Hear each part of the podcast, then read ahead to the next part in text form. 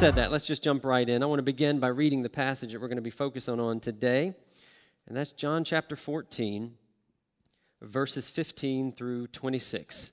And these are the words of Jesus.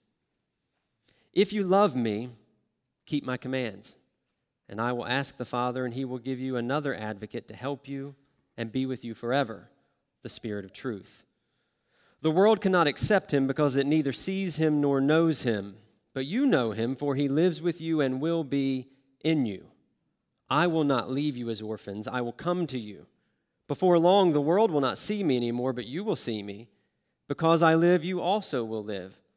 On that day you will realize that I am in my Father, and you are in me, and I am in you. Whoever has my commands and keeps them is the one who loves me. The one who loves me will be loved by my Father, and I too will love them and show myself to them.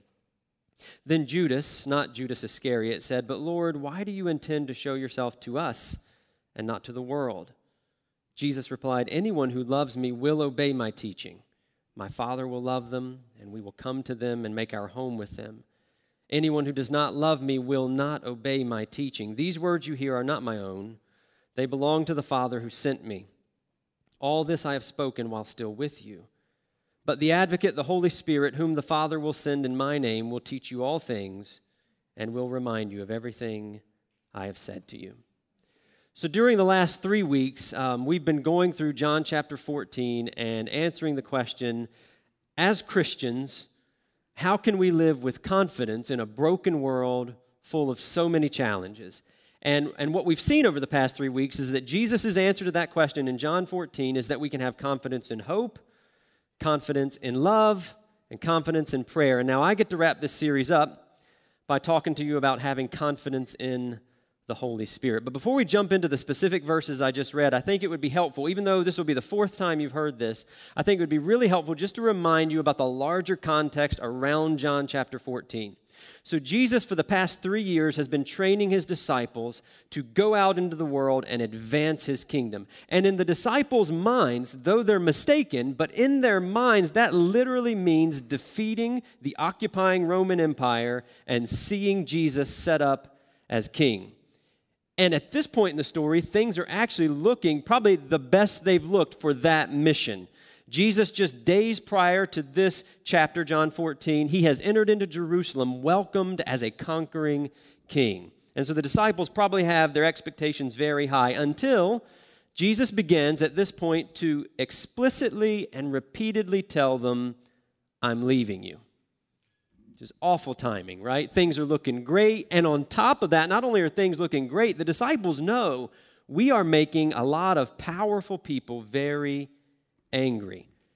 And so the disciples are freaked out. We know they're freaked out because Jesus begins this entire chapter with the words, don't let your hearts be troubled. He's saying that because their hearts are troubled. They're worried. And, and he's also trying to instill confidence in them by teaching them about hope and love, and prayer. And those three things are necessary and awesome, but I'm going to make maybe a, a shocking statement. As great and as essential as those three things are, they are not enough to give the disciples the confidence that they really need with Jesus leaving. It would be kind of like throwing me into the boxing ring with a professional boxer. Now, I told the nine a.m. this. I wore short sleeves on purpose so you could get the full effect up here, like, not happening, right? You're, gonna, you're not going to hurt my feelings. I hear laughter. Like this, I, I wrestle with my seven-year-old, and he takes me down. So listen, I, I have zero confidence that I could get in the ring with a professional boxer and, and have any chance. The only thing I'd be punching is a ticket to the emergency room. If, if Mike Tyson himself trained me, I would still have zero confidence. I'm just not built to be a fighter, not, not physically, not mentally, none of it. At the end of the day, the only way I could have any confidence in the ring would be if Mike Tyson hopped in the ring and fought with me and for me. And the disciples, you know that's exactly what they want. That's exactly what they need. The evil that they're going to face both in themselves and outside themselves is just way too strong for them alone. They need Jesus in the ring with them, fighting for them, or at least they need someone just as good and just as powerful. And John chapter fourteen, verses fifteen through twenty-six, is Jesus acknowledging and responding to that very real concern. Basically, he's saying in these verses, listen, I know you're worried that I'm leaving you, but I'm not going to throw you into the arena alone. I'm going to send someone else to fight for you. I'm going to send you the Holy Spirit. And so what I want to do with just the rest of my time is dig into this passage and answer three simple questions. Number one, we're going to ask and answer, who is the Holy Spirit? Second, we're going to ask, what does the Holy Spirit do to inspire confidence? And then lastly, we'll wrap up with this question, how do we receive the confidence given by the Holy Spirit? So let's start with question number one, who? Who is the Holy Spirit? And there are literally dozens of ways we could approach that question. What I want to do, uh, before we really dive into any details, is just zoom out from this passage and look at the larger structure of verses fifteen through twenty-six. And you can really break it into two parts. Jesus begins the first part of his teaching in verses fifteen through seventeen by telling the disciples three things about the Spirit that he's going to send them. So I'll just give you an overview of that. Verses fifteen through seventeen, three things about the Spirit he's sending them. The first thing he tells us is that this Spirit is a person. Over and over, he refers to the Spirit using the pronouns he and him, not it. The reason that's important is because I think there is a tendency sometimes as believers to think about or talk about the Spirit as though he's like the Force in Star Wars or something, right? Like he's this impersonal force. When in reality, the Bible and Jesus never talk about the Spirit like that. He is a person. That's the first thing. The second thing Jesus says about this person is that he is a person distinct from Jesus himself. That's why Jesus refers to him as another advocate, distinct from Jesus. And then the last thing we see here in verses fifteen through seventeen is that this person, this Spirit, will be in some sense to the disciples familiar. Jesus says he's been with you, you have him, you know him, but he's also going to be new. Verse seventeen says he will be in you. Like that hasn't happened yet, but it's going to happen. So if I could summarize everything out of that first part of, of, of this passage, Jesus is saying, I'm going to send you a person distinct from myself who will be simultaneously familiar and yet new. Then in verses eighteen through twenty-six, the second part of the teaching, without any hint that he's about to change the subject, Jesus starts talking about how he himself is going to come to the disciples. He says things like, I will not leave them. I will come to you. You will see me. So which one is it? That's the question you're probably asking if you're reading this passage on your own. Is Jesus going to send the Holy Spirit to them, or is he going to come back to him himself? And as Pastor Ryan likes to say, the answer is, yeah, hey, some of you have sat under this guy. That's good. What we're dealing with here is the mystery of what we as Christians call the Trinity.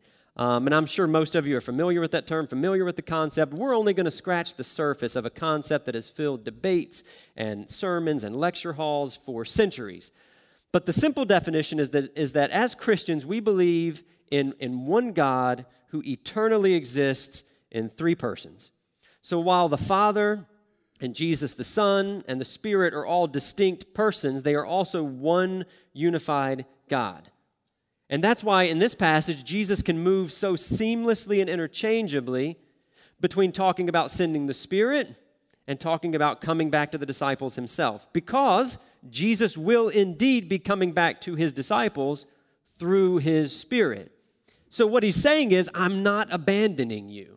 I'm going to stay in the ring. I'm going to fight with you, which is awesome.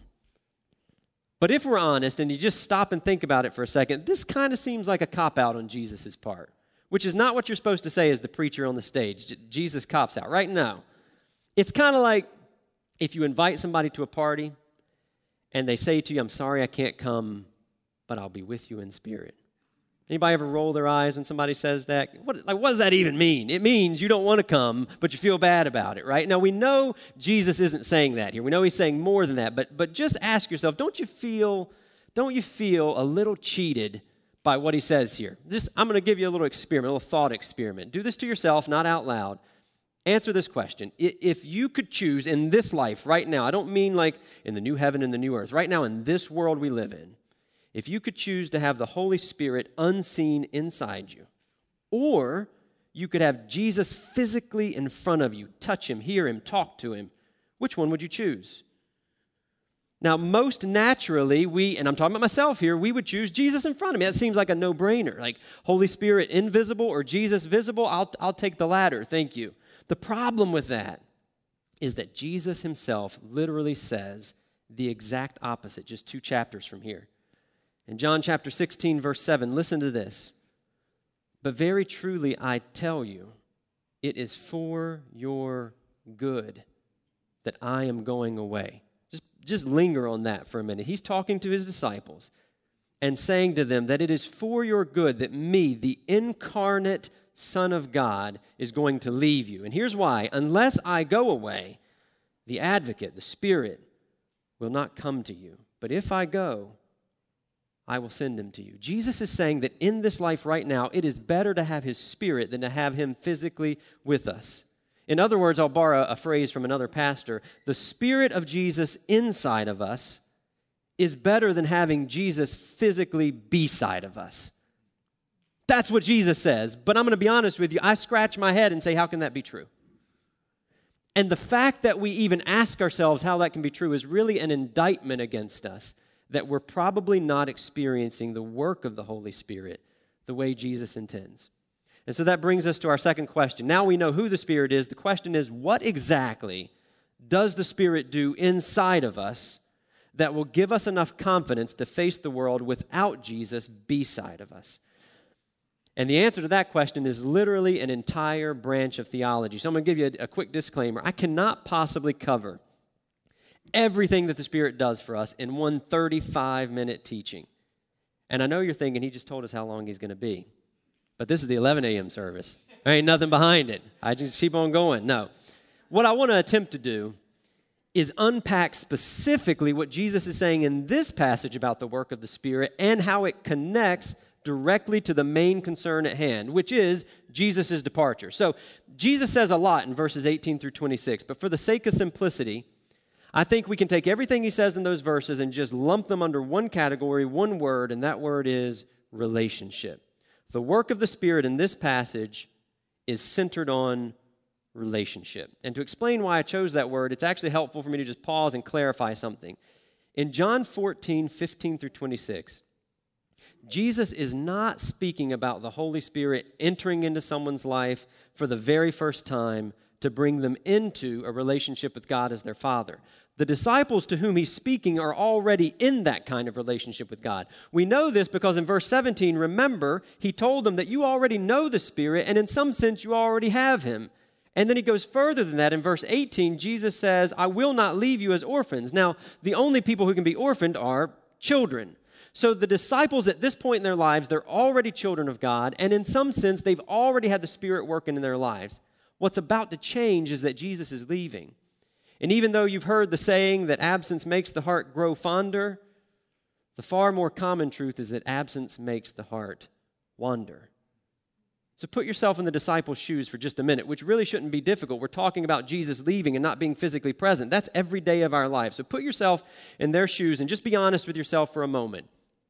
Do you ever feel like Jesus isn't really close by? Do you ever question and wonder, does he really still love me? I mean, you say to yourself, I know what Jesus said. I can read it in the scriptures. I can hear the sermons. But how do I really know that this time Jesus hasn't abandoned me? These are the questions the disciples are facing, that we're facing. And Jesus' answer to those questions is this. He's going to send his Spirit in a new and fuller way, not just to be with us, but in verse seventeen, he says, to be in us. And I want you to listen to how that Spirit inside of us will affect our relationship with God. I'm just going to kind of go verse by verse here and break it down. Verse twenty, Jesus says, on that day, talking about the day that he's going to send his Spirit in this new way, on that day, you will realize or know that I am in my Father and you are in me, and I am in you. So when we begin to wonder and doubt if we really are in that relationship with the Father and Jesus, Jesus says the Spirit will cause you to know it. And then in verses twenty-one through twenty-three, whoever has my commands and keeps them is the one who loves me. The one who loves me will be loved by my Father, and I too will love them, and listen to this, and show or reveal myself to them. Then Jesus replied, anyone who loves me will obey my teaching. My Father will love them. And then listen to this part. and we will come to them and make our home with them. So when we feel like God is far away and nowhere to be found, the Spirit will show or reveal Jesus to us. He'll, he'll pull back the veil, and there will be Jesus and the Father. And not only will they be close, Jesus says they will make their home within us through the Spirit. And then the last two verses of this passage, verses twenty-five and twenty-six. All this I have spoken while still with you, but the Advocate, the Holy Spirit, whom the Father will send in my name, will teach you all things and will remind you of everything I have said to you. Whenever someone we love like this leaves, inevitably other forces come in and fill the gap. Forces like pain, sorrow, anxiety, successes, pleasures, you name it. And those forces come and they try to distract us and they try to woo us away and make us forget all that the lover of our souls has said and promised to us. But what Jesus is saying is that the Spirit will remind us. He won't let us forget. He won't let us abandon our vow of faithfulness. And He'll remind us that Jesus will never abandon His. Now, if I took all that that I just said and summed it up, here's what I'd say, that as God's children, the ongoing work of the Holy Spirit is to deepen and confirm the reality of our relationship with God. The ongoing work of the Spirit is to deepen and confirm the reality of our relationship with God. And there's a beautiful picture of what this looks like a little later in the New Testament in Romans chapter eight, verses fifteen through sixteen. And understand this about Romans eight. In, in John fourteen, right now that we're studying, Jesus is talking about something that's going to happen but hasn't happened yet. That's why He says, I will ask the Father and He will send you the Spirit. But in Romans eight, the Apostle Paul is writing from the opposite perspective. It's already happened. So he's going to explain to us what this experience of the Spirit is really like. And here's what he says. Listen to it in Romans eight, fifteen through sixteen. The Spirit you received does not make you slaves, so that you live in fear again. Rather, the Spirit you received brought about your adoption to sonship. Now, that's the entrance into God's family that I said earlier that Jesus wasn't talking about. So the Spirit does come. He does bring us into God's family. But then listen to the rest of this passage. And by Him, by the Spirit, we cry. He doesn't say we cried like it happened one time and never again, but it's ongoing, present tense. By the Spirit, we cry, Abba, Father. The Spirit Himself testifies with our spirit that we are God's children. And I want to make sure you heard that word there, testifies, in verse sixteen. That's a, that's a legal term. That's a court of law kind of language. And this is why back in John fourteen sixteen, John fourteen twenty-six, Jesus refers to the Holy Spirit as our advocate.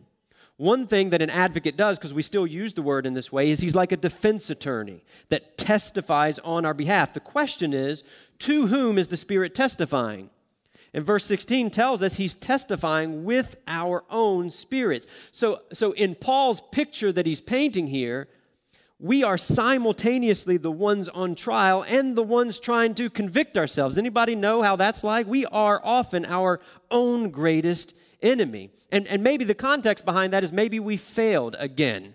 Maybe we've been hurt and we feel abandoned. Maybe we're facing pain and sorrow and we just want to feel God's embrace. Whatever the situation is, the Spirit of God comes as our advocate and He argues with us and He convinces us one more time, and He never grows weary of it, that we are God's children. We are loved by our Father in heaven. We don't need to keep turning to cheap substitutes, and we are not alone. And He gives us this supernatural confidence. In the midst of just being broken to pieces, He gives us this supernatural confidence to cry out with childlike intimacy, Abba, Father.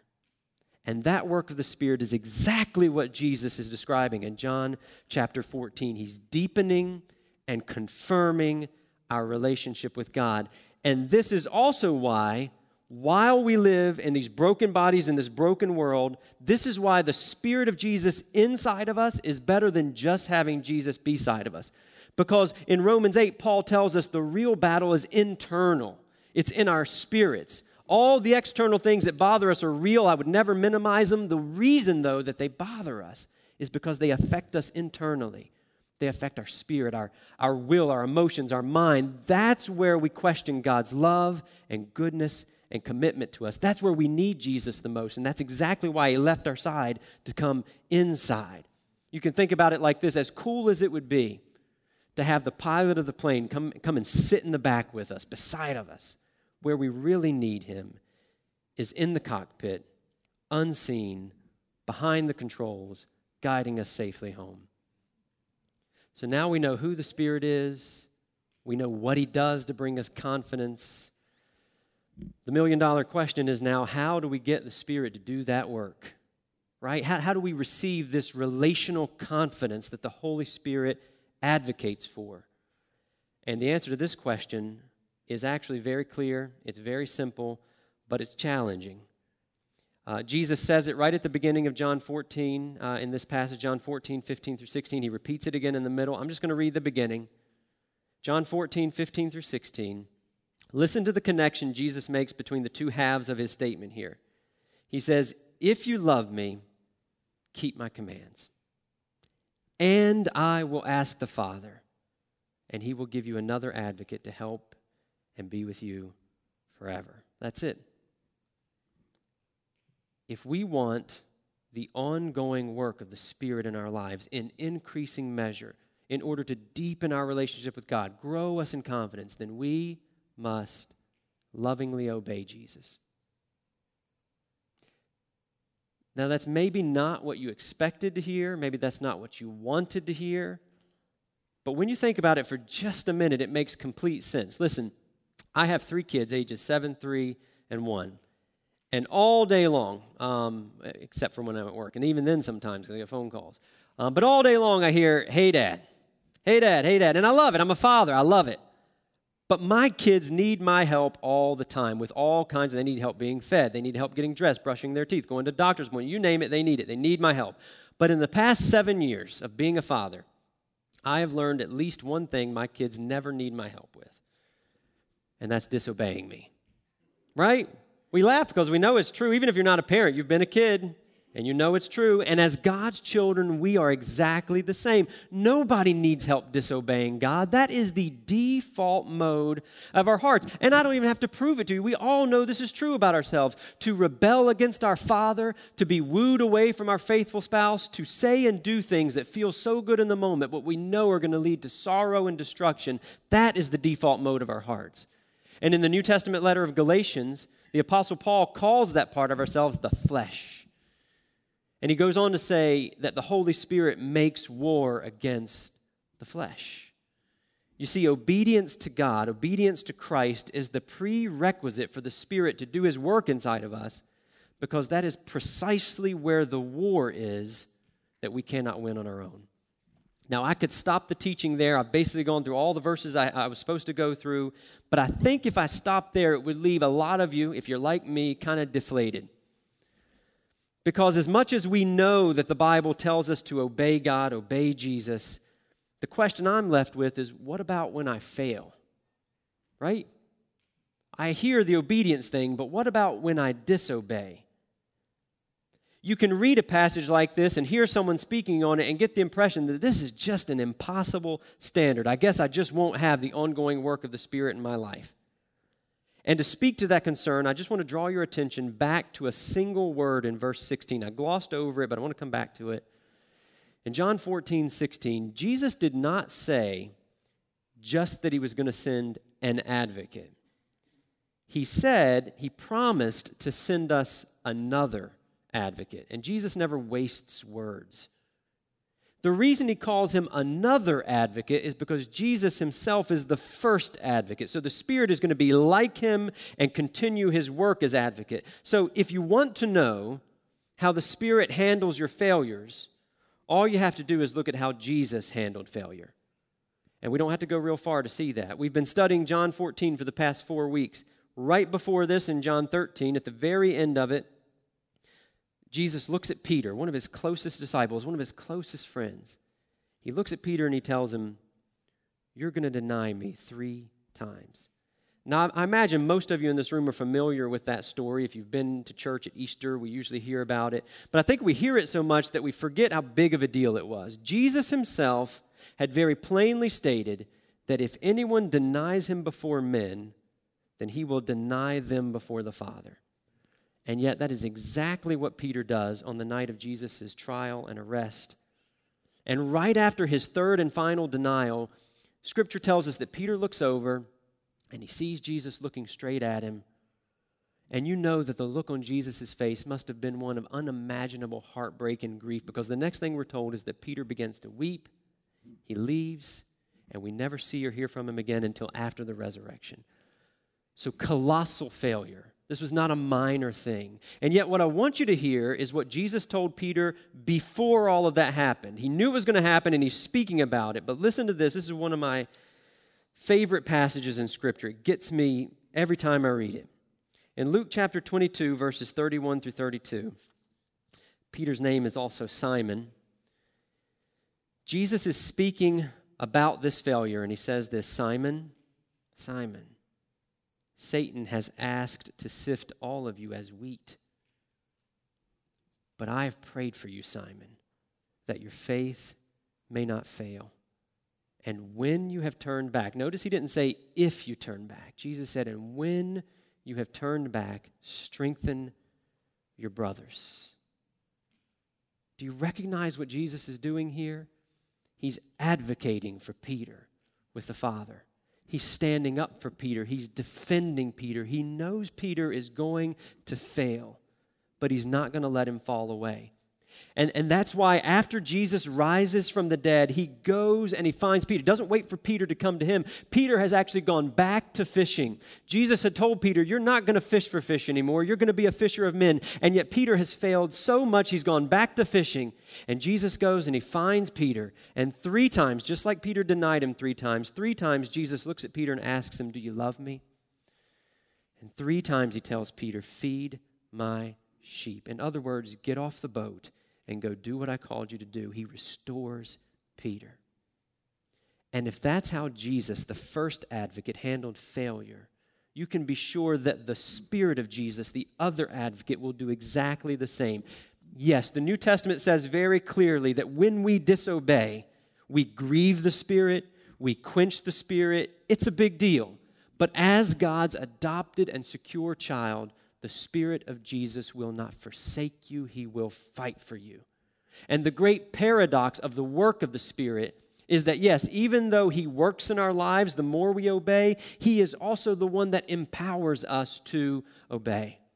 And just like Jesus did for Peter, the Spirit of Jesus doesn't wait for us to come looking for Him. He comes for us. He pierces our hearts when we've failed. He challenges us. He brings us to repentance. And then after all of that, the Spirit of Jesus embraces us, reminds us that we're loved, testifies that we're still God's children, and He dusts us off and He puts us back in the arena. Yes and amen. Yeah, that's awesome, isn't it? The Spirit of God. But we're not done yet. This movie has multiple endings, so just hang in there with me. We're at the end, I promise. But there's still a problem, and maybe you've caught on to it. We love to talk about forgiveness and restoration. I, I, I could hear that every Sunday. But what about Peter's sin? Did Jesus just pretend like it didn't happen? Did He just sweep it under the proverbial rug? Is that what the Spirit does with our failures? Remember, Jesus had said that if anyone denies me before men, I will have to deny you before the Father. But we know that doesn't happen to Peter. Peter remains a child of his heavenly Father. He continues to have the Spirit working inside of him. He, he stands up and preaches to a crowd full of people, full of the Spirit. How is that possible? After such a colossal failure. In John chapter fourteen, actually, we get a little clue as to how that's possible. This entire time, we've been looking at this passage, and Jesus is promising His disciples that He's going to send the Spirit in this new and amazing way. And yet, don't you wonder why He doesn't do it, like, right then? Like, if I were the disciples and Jesus is saying, I'm, I'm out of here, I'd be like, could you send the Spirit now? That'd be great. But He doesn't. And in John sixteen, which I read to you earlier, He tells us why. In John sixteen, seven, Jesus says, I can't send you the Spirit in this way unless I first go away. And when He says go away, what He's talking about is going away to the cross. Because it's there on the cross that Jesus becomes most fully our advocate.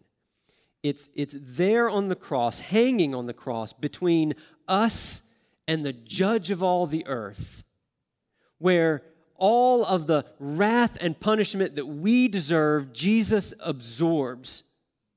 And the reason that Peter is not denied by the Father is because Jesus hanging on the cross is denied by the Father in his place.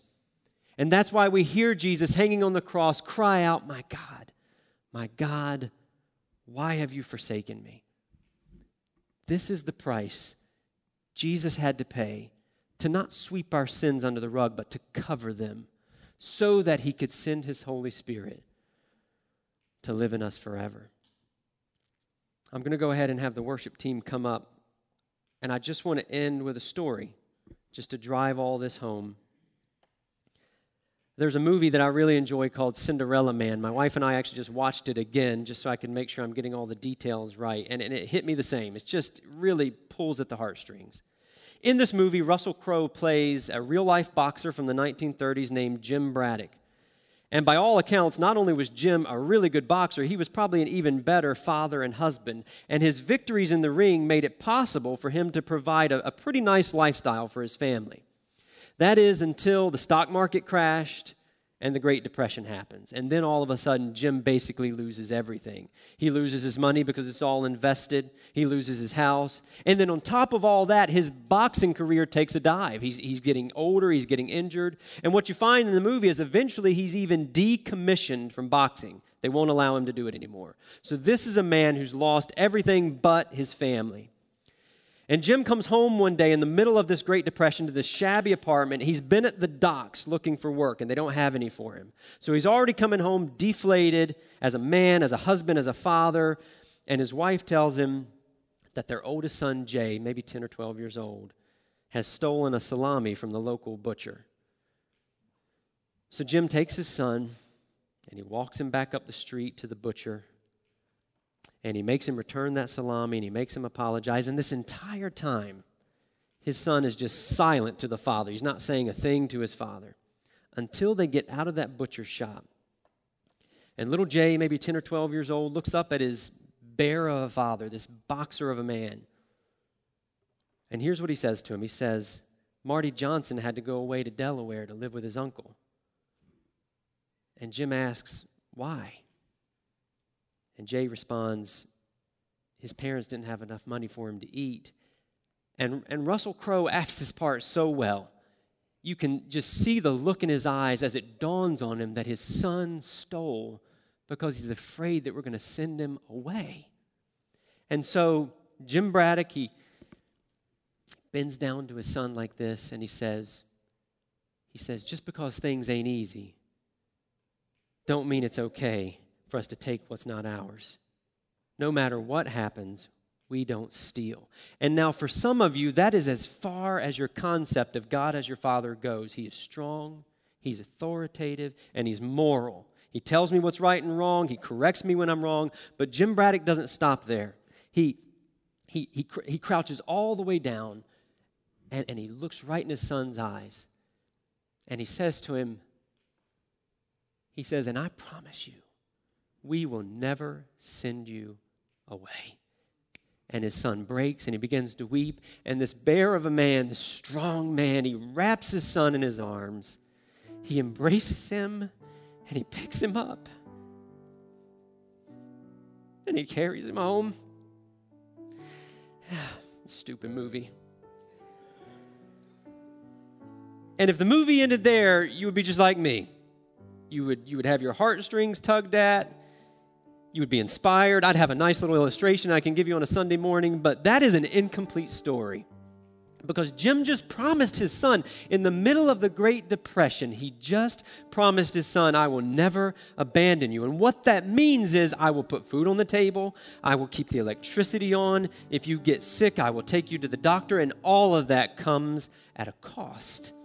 And Jim knows that, and the rest of the movie is Jim keeping his promise. And here's what he does. He does something he's never had to do before. He humbles himself, and he goes to the welfare line, and he stands in line, and everybody's watching. That's Jim Braddock. And he gets to the line, and the lady behind the counter says, "I never thought I'd see you here, Jim." But he takes that money. He swallows his pride because he's going to provide for his kids. He's not going to abandon them. But then he has one better. He, he gets on a ferry. He crosses the river. He goes into New York City. And he goes to Madison Square Garden where he's boxed before, he's won championships before, and he goes into that back room. It's filled with smoke. all these wealthy guys in nice suits. They used to be Jim's friend when he was winning boxing matches, but now they can't even look at him. And he comes and he stands in the middle of that room, and he hangs his head, and he takes his hat off, and he begins begging these men for money so that he doesn't have to send his kids away. He humiliates himself to keep his promise. But more important than all that is Jim begins to box again. He's too old to do it. He's injured, but he does it, and he begins to win, which means he begins to make money, which means he can keep his promise. And his manager is able to finally book him a fight against the reigning heavyweight champion, a guy named Max Baer. The same Max Baer who has already killed two opponents in the ring because he punched them so hard. But Jim agrees to this fight, and of course the press goes wild with it. Why? Why? And, and, and one reporter in an interview asked him, Jim, what's different this time? And Jim says, I know what I'm fighting for. And the reporter says, well, what's that? And Jim says, milk. I'm fighting to put food on the table so I don't have to send my kids away so that my kids will never be orphaned. Jim was willing to risk his life so that his children are never going to be orphaned. And just like Jim Braddock, Jesus looked at his disciples, God's children, and he promised them, I will not abandon you. And that promise came with a price. The difference between Jim Braddock and Jesus Christ is that Jesus entered the ring knowing he would lose, knowing that the fight would take his life, but he also knew that that was the way to true victory.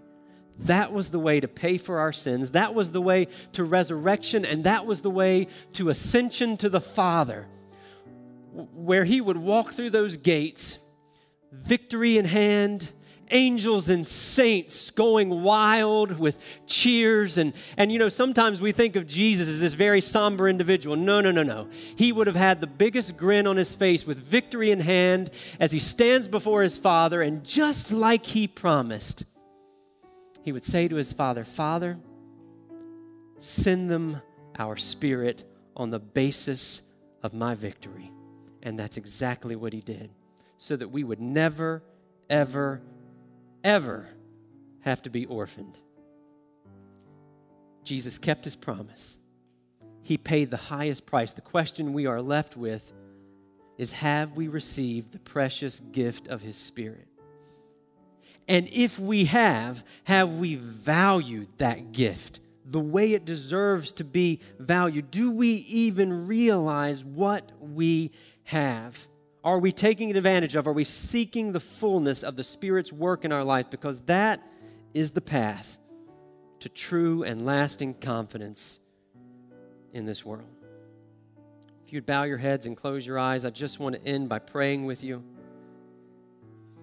Earlier, I made the comment that, that this is really an indictment against me, against us, that we're just not experiencing the power of the Spirit the way Jesus intends. And I mean that.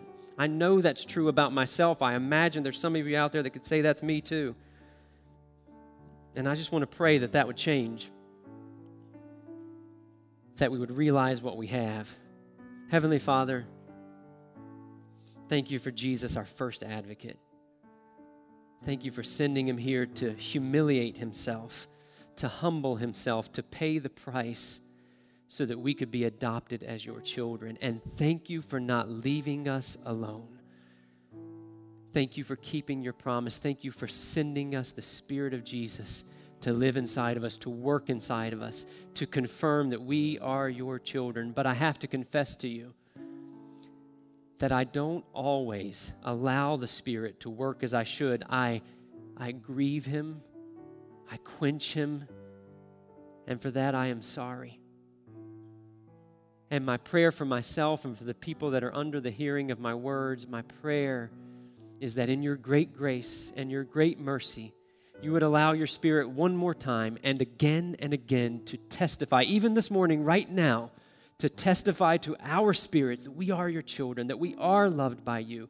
And that if some of us are trying to turn to cheap substitutes to remind us that they, they won't fulfill, they won't give us what we're looking for, only God can do that. May your Spirit work powerfully in our lives today and tomorrow when we have to get up and go to work. I pray that you would help us every day to wake up and realize this precious gift we've been giving. Not just Jesus beside of us, but Jesus inside of us. God, give us this gift. And of course, I ask all this in the name of your Son, Jesus. Amen.